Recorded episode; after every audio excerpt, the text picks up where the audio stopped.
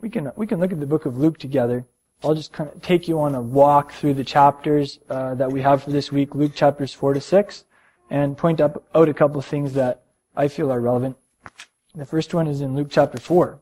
It says the master, after having this glorious experience, uh, having the father audibly affirm him and tell t- speak of his love for him, he uh, drives him out into the desert, and he's not allowed to eat for forty days, and he's buffeted by the evil one. And just, you know, you don't, you almost think something doesn't line up here. I mean, the Father just told me He loves me. I just had a glorious experience.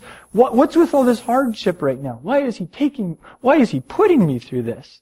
Maybe that's one of the ways of the Almighty. And I thought it was interesting just what a clear observation we get of the evil one. Usually he's like a snake in the grass. He's slithering around. He tries to stay out of sight. Uh, sometimes maybe he's like a mouse with a megaphone. He has a big voice and he can try and intimidate you, but he has no power in your life except for the degree that you give it to him. And, but here he's coming right out in the open. And I wanted to point out a couple things about the strategy of the enemy. Of course, uh, in English he's often called Satan, and that is directly from a Hebrew word, Satan, Hasatan, which means the opponent, the adversary. And uh, in this chapter, he's called the devil. And I noticed there's a similarity here between his three major frontal attacks and temptations. He, he prefaces his temptations by saying, you know, Yeshua, if you're really God's son, why don't you do this? Can you do that? And what we can learn from that is the enemy will attack us in our relationship with our Father if we're not secure in our Father's love for us, if we're not deeply grounded in the fact that we're right with Messiah, uh, right through Messiah with the Father, then we're going to be vulnerable to the enemy's attacks. Because he's going to say that to you too. Well, you know, if the Father really loved you, why would this be happening? If you're really his child and you have the covenant with him, then why is that happening? Or why don't you go out and do this? And that seems to be the core of his attacks. And actually, I thought it was interesting this came up because I had a conversation with someone a couple weeks ago. There are times, and I shared with this person that there are times when I will be feeling something like not good. Maybe I'll just be feeling like that, that the Holy One is absent in my life, or He's not engaged with me, or He doesn't love me, or whatever. I'm sure we all have times when we feel that, and the byproduct of those feelings can be worry, or frustration or, or rage or any one of so many feelings. I, I think it probably depends on the individual. But I was sharing with this person that when I stop, when I'm feeling that, and I tell myself, Izzy, you have a father. And then I tell myself about my father in heaven. He is, he is engaged in your life. He is so wise. He is guiding you. I find that all of those black feelings dissipate immediately. There's just something about saying, I have a father that does it for me. I, and I encourage you to try that. Next time you're under spiritual attack, next time your spouse or someone in your family or a friend is under spiritual attack, start speaking to that person and telling them about their father. And see what that does. It's also interesting that the enemy is tempts Yeshua to take an approach that's in total contradistinction to his general approach. His general approach, and we see this especially in the book of Yochanan John, is he says, you know what, I don't do anything except what I see my father doing. I only see the words that I hear from him. And the enemy here is trying to entice the master to do the exact opposite. Why don't you act independently? Why don't you just go ahead and do this? And of course, that's, that would be disaster. Because the moment that we step out of dependence on Abba, and, and uh, that, that humble reliance on His leading, that's the moment we begin to go off course. That's the moment that we begin to go downhill and crash. It's the moment we get independent, which is dangerous because everything in our society is telling us, be independent. Be your own person. All you need is you. And that's, that's one of the major messages of psychology today. So it's interesting that these ancient whispers of the enemy are still alive and well and they still hit us on a regular basis and we can help each other out with that. I also love to see the master's response. I mean, here is like Yeshua is, he has such deep and total integrity. He's, he has such spiritual power pulsing within his spirit. I mean, if anybody could just go like, boom, and knock the enemy backwards, or, or rage against him and rub his face, his evil face in the mud. You'd think he would be Yeshua. But isn't it interesting that Yeshua doesn't say a word on his own? Instead, he only quotes his father. He goes back to the authority of the Torah to combat the enemy. And for that reason, I think, man, we as the body of Messiah today, we need to wake up and return to the Torah. Uh, too often it's, uh, it's thrown away as irrelevant or from a past dispensation or whatever. And all of a sudden it's, we don't talk about the Torah anymore. We don't, we don't encourage our children to memorize the Torah and quote it at every opportunity. But according to Yeshua, if we're really disciples of Him, then this is the secret to spiritual warfare. This is the secret to overcoming the enemy. Knowing the Torah inside and out and quoting it. And hopefully living it out too. Could it be that that could be a ma- that the massive uh, chink in the armor today in the body of Messiah? I think it could be. I think maybe that's why the enemy freaks out when be, people begin returning to their Jewish roots of the faith into uh, into the Torah, because that's a major stronghold. And when the Father gets that one out of the body of Messiah, we are going to become so much more powerful. And we see that happening already. Um, I could share lots of incredible stories from Messianic Jewish history in the last three or four decades that in, illustrate that. Uh, I think I'll have to keep that for another time though. Uh, last, last Shabbat, we talked about the book of Luke and how the first couple chapters of the book of Luke are not originally a Christmas narrative. That's what they're usually associated with. You begin reading those first couple chapters, like uh, this phrase here. Now, in the fifteenth year of the reign of Tiberius Caesar, the word of God came to John, etc. And I mean, you're boom, you're, you're right back there Christmas time if you if that's from your background. But we learn that that's not it. The book of Luke is a thoroughly Jewish document. The book of Luke is pulsing with the heartbeat of the people of Israel. And the book of Luke also takes place in the context of ancient Jewish liturgy, which continues to be the Jewish liturgy of today. Um, I just want to carry on that theme in uh, in the Shabbat. Luke chapter four, verse sixteen. I love this verse. It's just one of those little personal glimpses into what our master is all about. It says, "And he came to Nazareth, where he'd been brought up, and as was his custom, he entered the synagogue on Shabbat and stood up to read." So let me ask you, what is the way of Yeshua? What was he in the habit of doing? He went to synagogue every Saturday morning. He stood up to read the Torah. Now let me ask you, did he do that because he had to? Did he walk to synagogue every Shabbat like, oh man, I can't wait till this law stuff is done away with.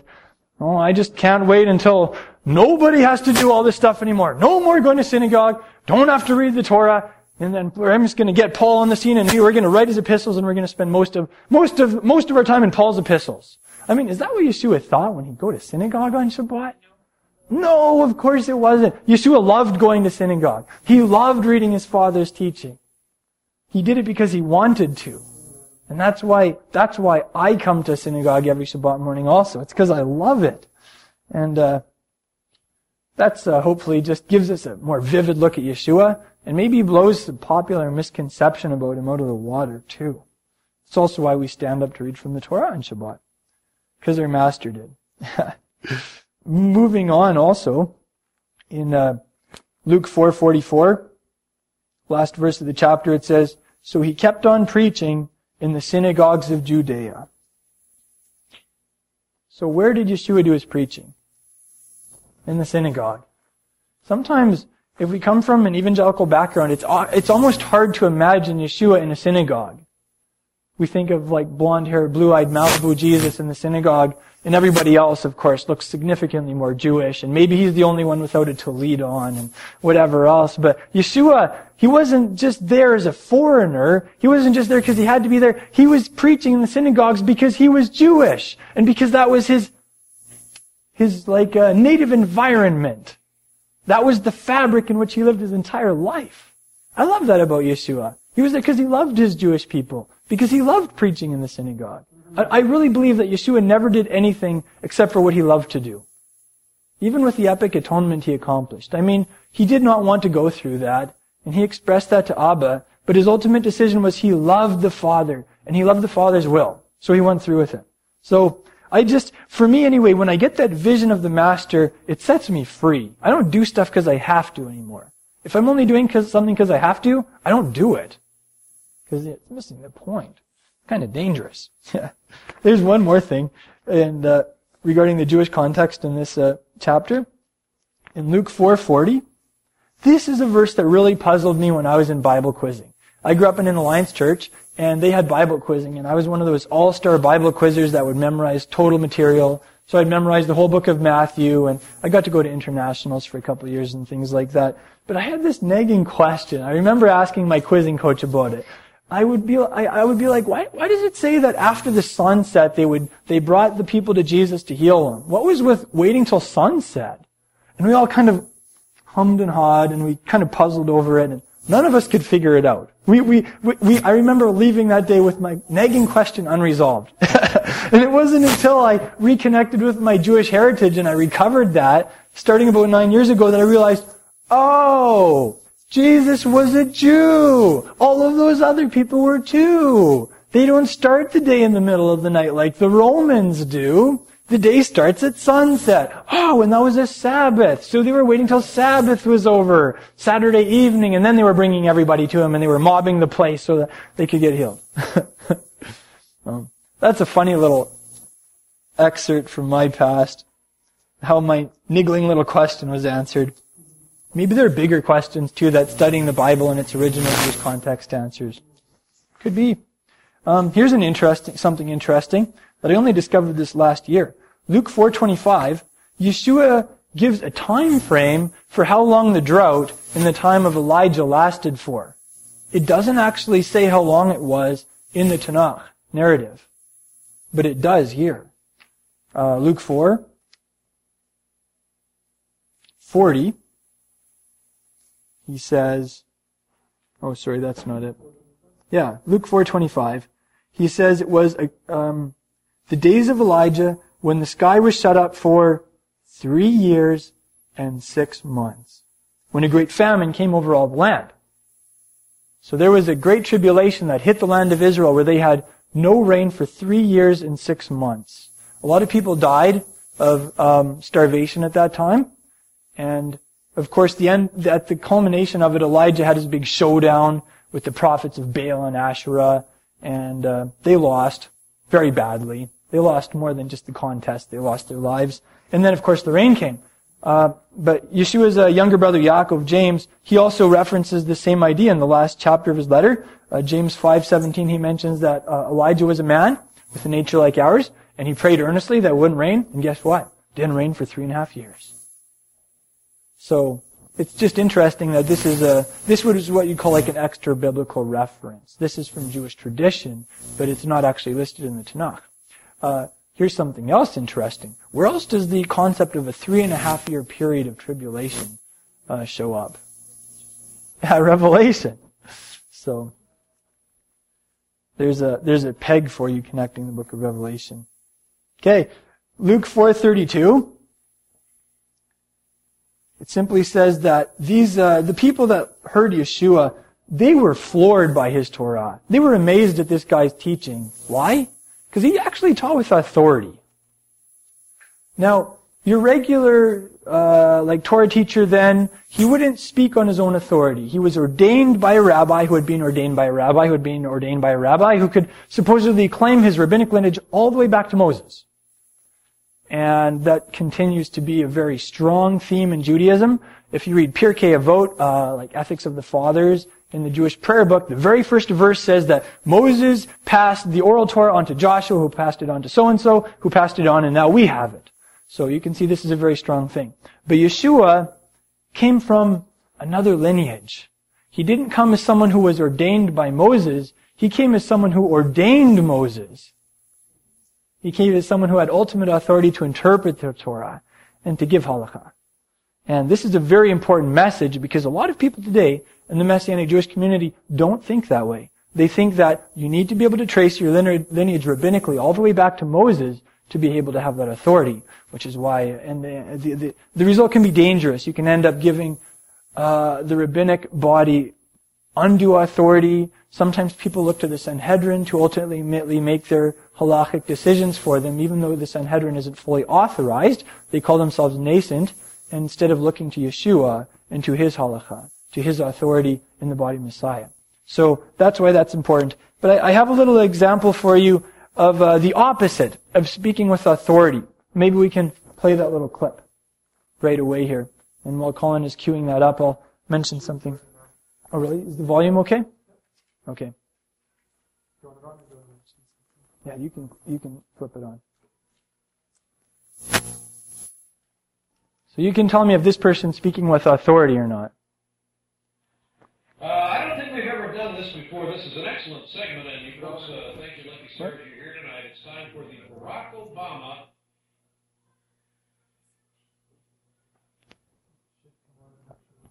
Okay.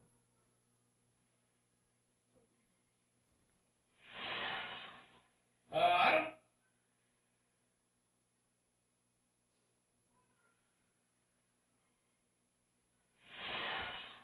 Quick it uh, forward don't one more. ever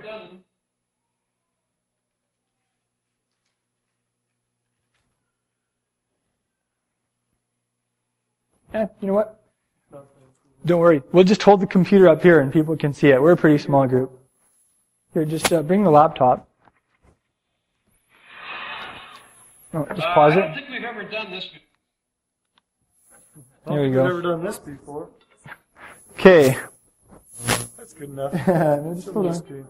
Can you pull the pull the speaker over just a little bit here? Sure. Okay, can you guys all see her? Nice little picture. Oh, you better come a little closer then. What's your name again? Ma- Megan? Yeah, you can come a little closer, Megan. Okay, there. How's this? I don't think we've done this before, but this will work. Uh, I don't think we've ever this is an excellent segment, and you folks, uh, thank you, Lucky Stars, you're here tonight. It's time for the Barack Obama up count. Let me, now let me repeat that. Barack Obama up count. Are you ready? Here we go. Can you see okay? uh, override uh, a guilt by association. Uh, uh, uh, uh, uh, some of these issues. Uh, fully about uh, uh, uh, uh, uh, with full documentation that uh, there's nothing. Uh, uh, uh, uh, uh, uh, uh, I think there's no doubt that uh, uh, uh, it has been in the past.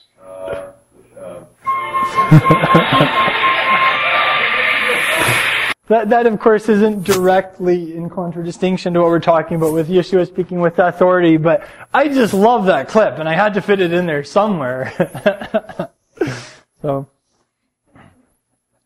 But you know, what, the way Yeshua talked is the way that we're called to talk also. I mean, we, Paul said very clearly that the gift of prophecy, and of course when we talk about prophecy, we're not talking about glitz and glamour and pushing people over and all of the stuff that somehow, sometimes like we get this image in our minds of charismatic activity gone wild.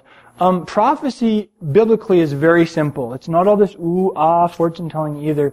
It's hearing from God, hearing His Word, and speaking it. It's just speaking His Word under the power and the inspiration of the Holy Spirit. And I, I guarantee you, every one of you in this room have done that at some point in your life.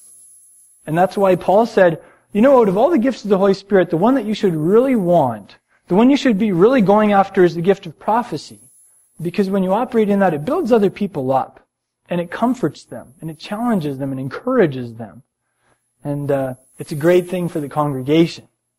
And Paul went on to say, I wish that you all spoke in tongues, but I wish even more that you'd all prophesy. He went on in that same chapter to also say, you can all prophesy. And we know from the book of Revelation that the spirit of prophecy is what? The testimony of Yeshua. So, you know, when we talk about something like prophecy, we're talking about hearing from the Almighty and being ena- enabled to speak His word clearly and boldly.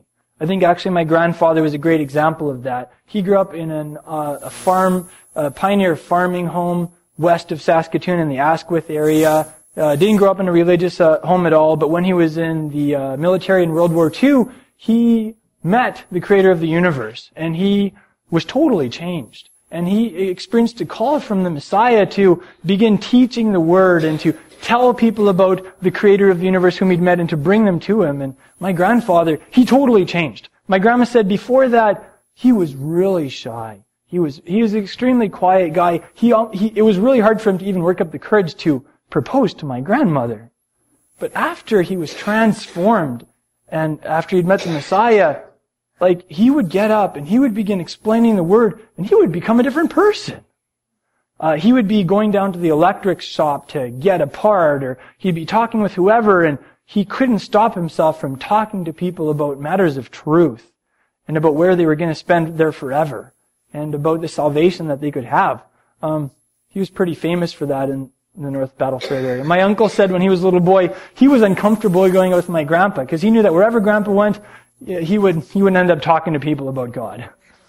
it was never just business as usual. And, and that's what happens when the Holy Spirit is like operative in our lives and when the fire is ignited.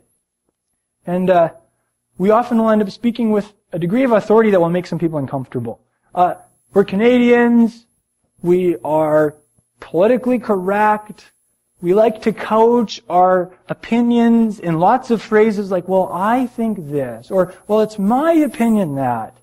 And uh, we often people in our culture will get offended if you just out and say something as it is. But Yeshua did that. Maybe offended people in his time too. I don't know. Uh, Luke 5:10. Yeshua gives a personal little uh, insight to a couple of the guys he's calling. He says, don't fear. From now on you'll be catching men. And of course, these guys are fishermen. So Yeshua, he, he spoke to them about their previous career, and he, he applied that to their future. And I think there's a lesson in that. Often, if we come from like a Greek way of thinking, we have our lives divided up into little compartments. We have the spiritual part of our life, for most people, it's like, okay, we go to church or we go to prayer meeting or whatever, and that's where I, that's where I'm spiritual and that's where I express my spirituality. And then we have the secular part of our lives. And that's when we get up and we read the paper and we drink our coffee or when we go to work or whatever. But, uh, that is not the scriptural approach to spirituality. Um, the Jewish worldview and understanding of spirituality is that everything is spiritual. Every day is spiritual. Um, it's not like some activities are more spiritual than others. And that certainly applies to work during the week and to careers. Working six days is just as much loving God as resting on Shabbat. We were talking about that today, didn't? Yeah. And uh, I I think it's meaningful that these guys, their, their, their careers as fishermen, it prepared them for what they were going to be doing. They were there for a reason. And it's, so for each one of us, the work that we've done or the work that we're doing, it's part of your story. It's part of your spiritual training. The Father has you doing what you're doing, or He had you doing what you're doing to prepare you for what you, where you are right now, and for what He's calling you to. So, every strand of our lives, in the greater fabric of our lives, it has meaning, and it has purpose. Uh, a friend of mine once shared with me that, you know, with any tapestry, if you look at the front, there's this, there's this gorgeous picture, or some marvelous design, and everything is perfect. It's all coherent. But if you look at the back of the tapestry, how many of you have done that? It's a big mess. It's just like a big tangled mess of colors and threads. And, you know, if you're looking at your life from like the ins, from this side of your eyeballs, you know, from the inside, then it's going to look like the back of the tapestry sometimes. And that's okay. What you need to know is as long as you're loving, loving the Father and doing His Word, He's seeing the big picture and He's weaving your life into something gorgeous to glorify Him. Uh, another another thing from this parsha, uh, Luke, that really really touched my heart is Luke five sixteen. It's another personal glimpse at the master's one of the master's habits, something he would do on a regular basis. It says, Yeshua himself would often slip away to the wilderness and pray. He would often just sneak off to the countryside, maybe go for, for a walk through the field or through an orchard or something, and he would just spend time with his father. I don't know, how many of you have been out in the countryside sometime or maybe been camping or hiking and you just felt really close to him? He was spiritually rejuvenative. Well, I have times like that. Like, Sometimes I pine for just going away and just hiking for a week or, you know, things like that. And it's just, it's so cool that, that it's possible to build a theology of spending time in the wilderness based on the master's own life. That there's a place for that in the life of the believer. There's something about just being out in creation that uh, Yeshua himself appreciated.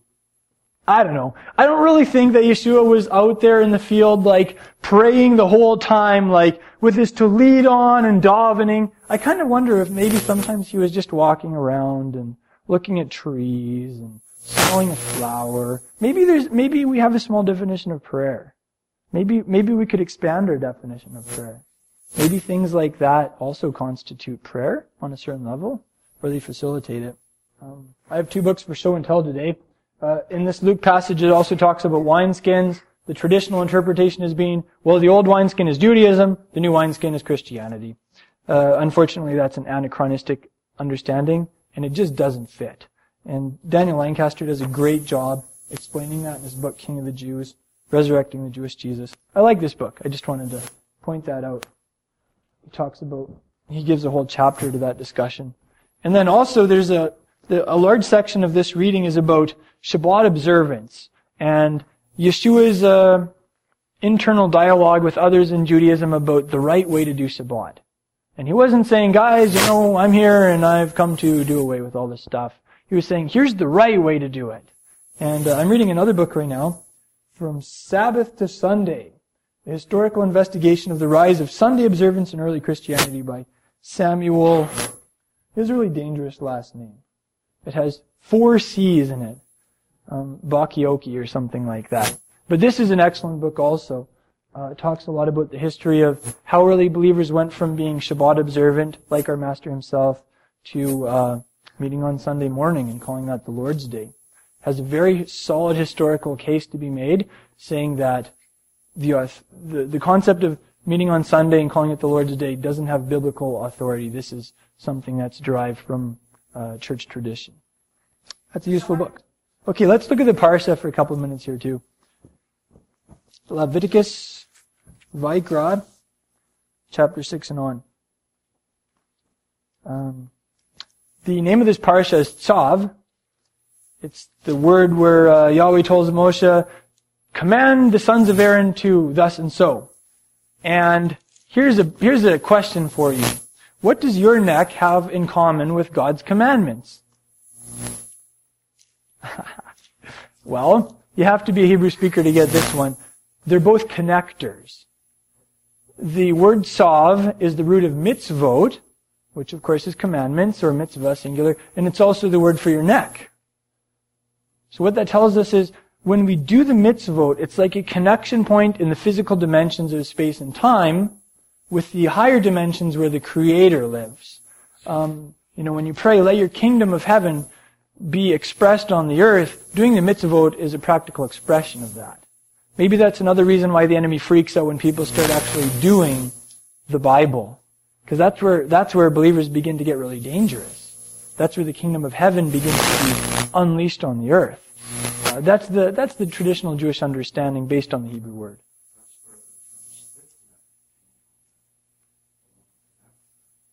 Yeah, stiff-necked. You just not don't want to connect or you're just not connecting the dots maybe eh? yeah.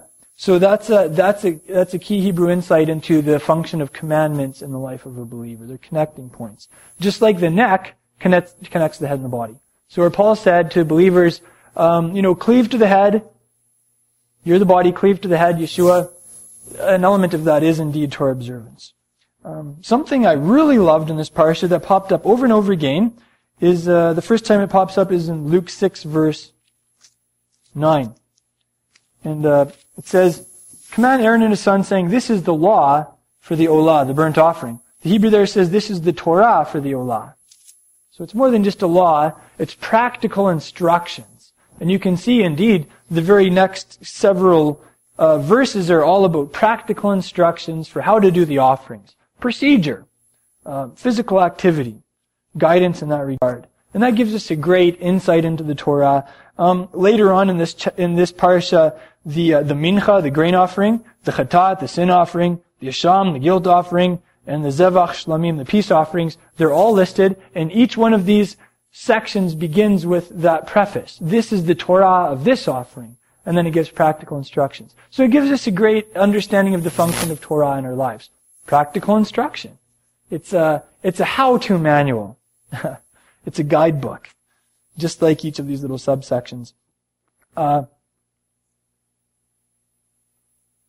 there's actually a connection in the book of Luke with this. Uh, Yeshua heals the leper, and then what does he tell him to do? He says, go and make the offering that Moshe commanded you in the temple. Why? As a testimony to them. So this is an example of how you have the physical commandment, you have the basic action, and then you have the underlying Torah. You have the deeper insights and the, the real reasons why the commandment was given. And when you employ this approach to the Torah, it really comes alive.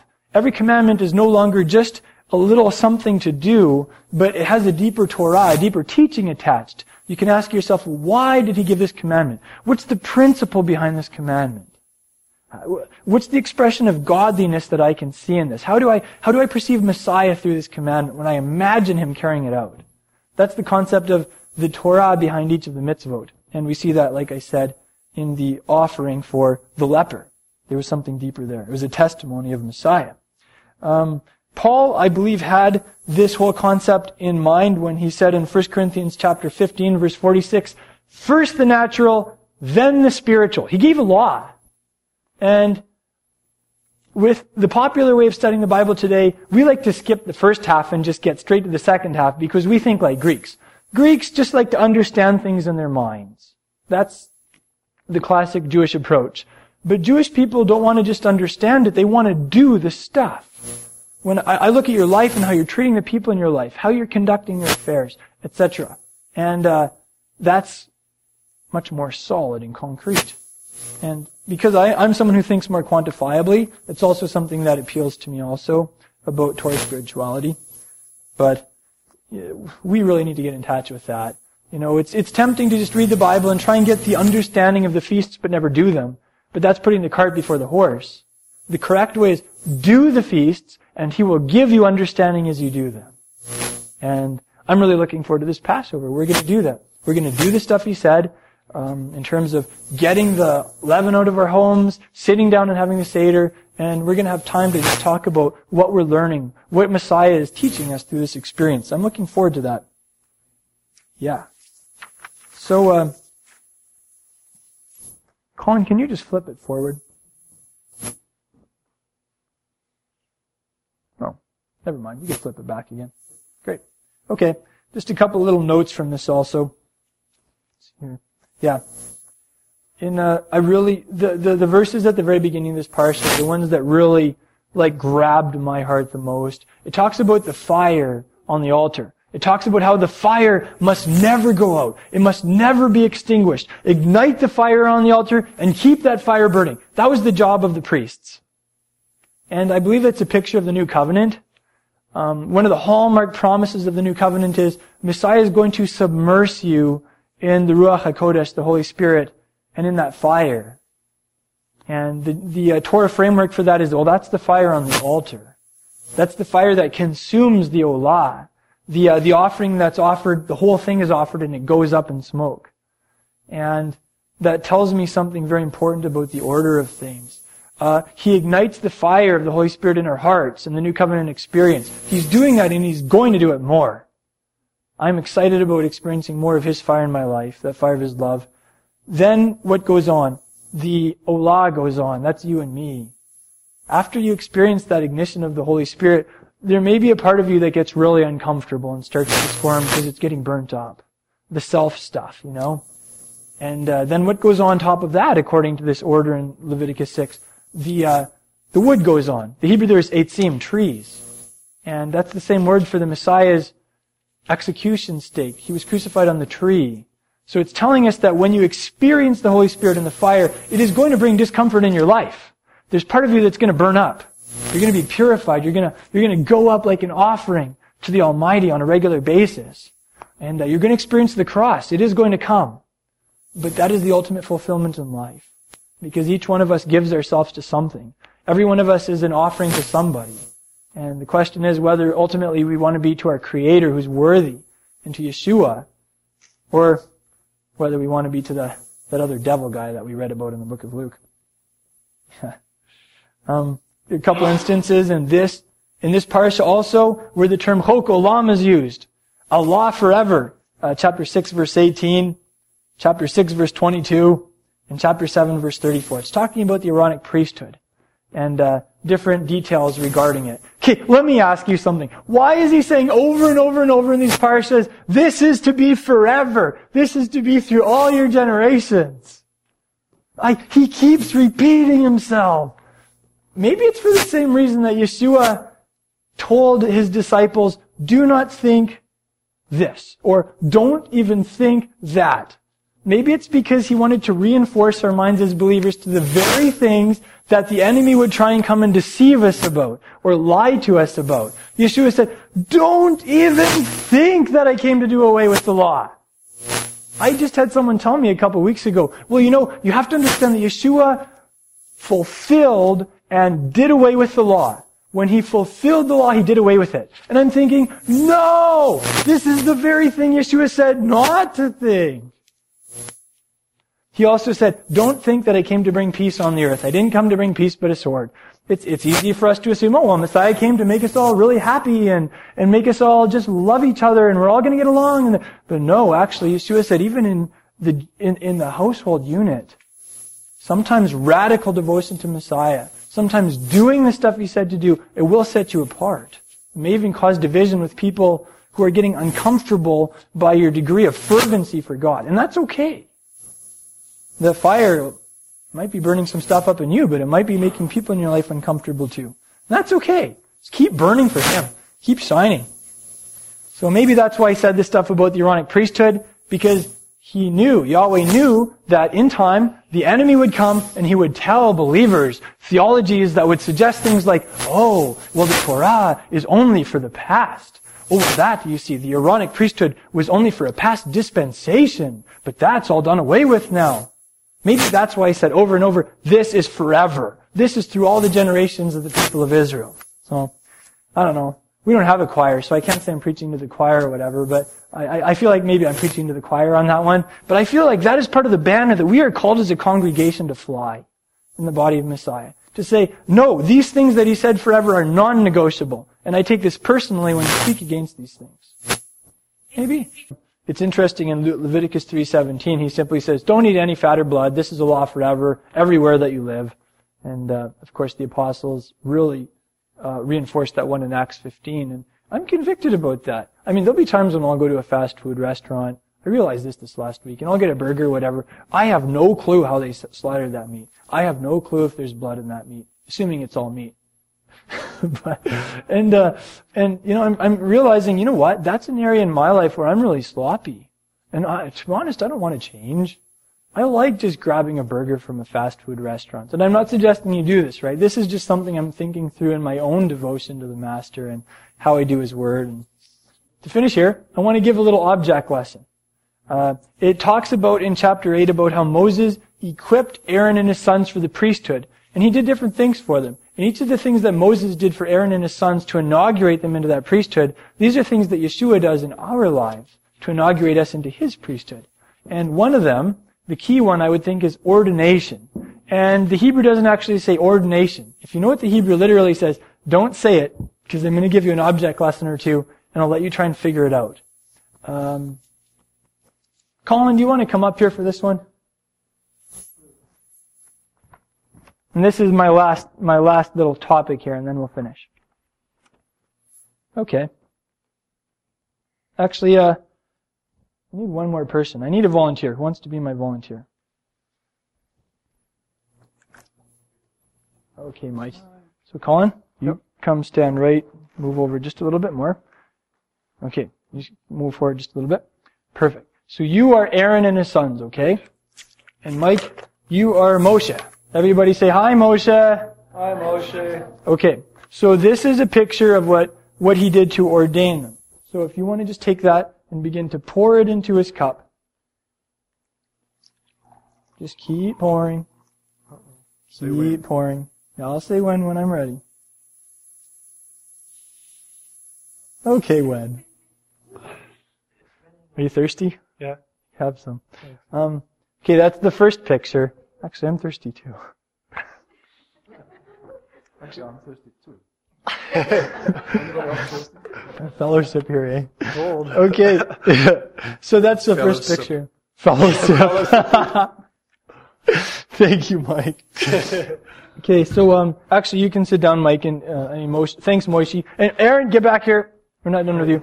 Okay, so that's the first picture. Here's the second one. Kate's like, okay, Aaron, uh, I have a mission for you. It has a job description. Yep. It's going to be a full-time activity, and uh, just stay there.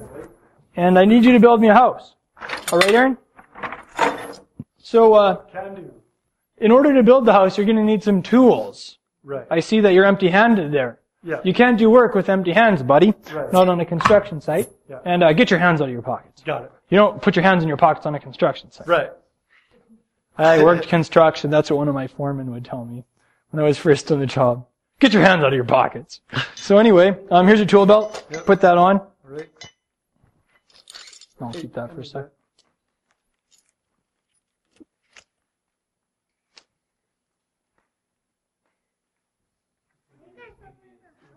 Yeah. You didn't have someone else. Yeah, right, eh? Okay, so you're going to be Right. doing, doing a lot of framing, Yep. pounding nails. There's your hammer, buddy. Got you a nice Makita skill set. And, uh, you'll be doing a lot of cutting, so you can take that too. Right. And you're going to keep the, keep the hammer in the other in your other hand there for a sec. Okay, now this is the picture of ordination. What Mike did for Colin and what I'm doing for Colin. The Hebrew word for ordination literally means to fill. It means to fill, full. And it, it literally, uh, in the next chapters, it's going to talk about it as filling his hands. When Moses ordained Aaron and his sons, what he literally did is he filled their hands. So as you can see, I, I've filled Colin's hands. I've equipped him with the tools he needs to get the job done. In this case, building a house or whatever. And uh, that's what Moses did for Aaron. That's what Yeshua does for us.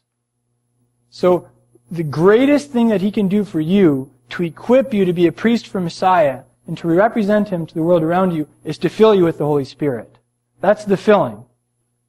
And also as we fill ourselves with his word, as we study his word and we act it out, that's filling us. That's filling our hands with the tools we need. And the mitzvot also. You could say that each one of these are like one of the commandments. Each one of them is are like one of the mitzvot that we need to put in our tool belts, our spiritual tool belts to, to get the job done, to accomplish our mission. So hopefully that helps you kind of give you a, a bigger understanding of that, uh, that element of ordination. So each of you ha- either has been ordained or you're being ordained or you're going to be ordained by, by Messiah in that way. Thanks, Colin. Thank you I mean, for thanks. equipping me. Aaron, oh, no problem. But I didn't build any houses. Uh, It's your bod. All right. Good. Uh, You don't have to today. I'll see you on the site tomorrow morning, though. Good. Shalom, I'm Izzy Avraham, and thank you for joining me for this talk. I delivered these messages live during the years I was leading a congregation. They're now hosted by my Hebrew school, Holy Language Institute, at holylanguage.com. If you're interested in the talks I've done since then, or if you'd just like to say thank you for these teachings, become a member at holylanguage.com.